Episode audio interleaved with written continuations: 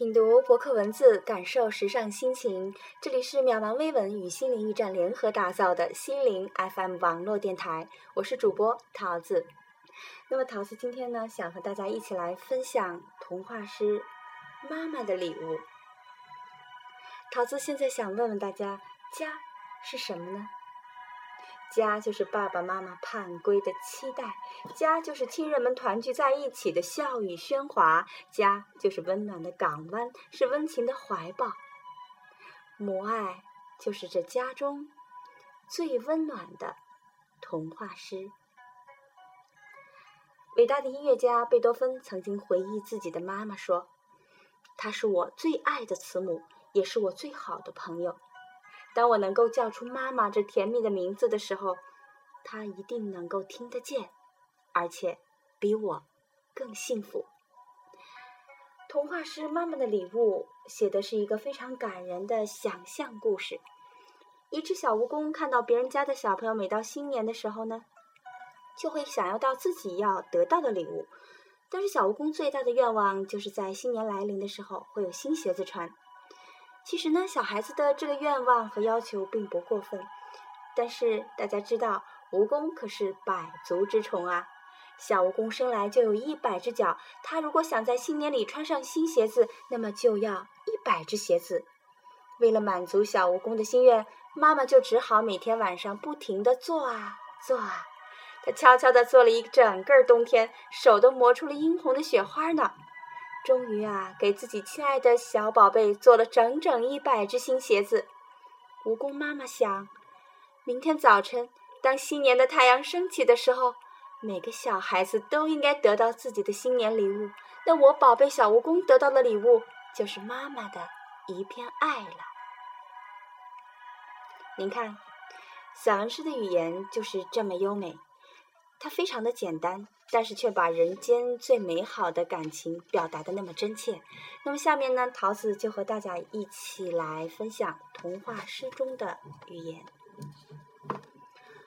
雪花像一群群白蝴蝶，轻轻地从天边飞来。新年的钟声就要响了，圣诞老人的马车已经停在门外。这是新年来临前的最后一个夜晚。辛勤的人们有许多的心事，那些富有的人是永远无法理解的。今天呢，有一只可爱的小蜈蚣就遇到了一件伤心的事情。他很想像别的小孩子那样感到欢快，可是他想要的新年礼物真的太贵重了。他想要什么呢？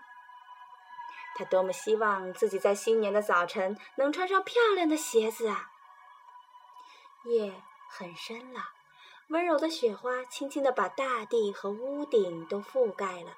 小小的蜈蚣怀着满腔的委屈睡着了，光光的小脚丫排了长长的一大排呢。哎，是谁最懂孩子的心呢？是谁在这深夜的灯光下，一针针、一线线，又剪又裁呢？哦，那是辛勤的蜈蚣妈妈，她正在为自己的孩子赶制新鞋呢。九十八，九十九，一百只。妈妈悄悄做了整整一个冬天了，手上的雪花像宝石花在盛开。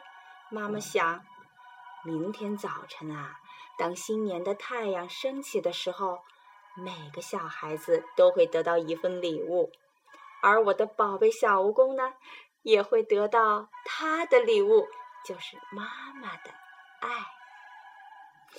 好了，朋友们，散文诗就欣赏到这儿。如果您喜欢我们的栏目呢，就欢迎分享给您的朋友，请更多的人来关注我们。那么我们的节目呢，也将会通过渺茫微文心灵 FM 网络电台心灵驿站同步更新。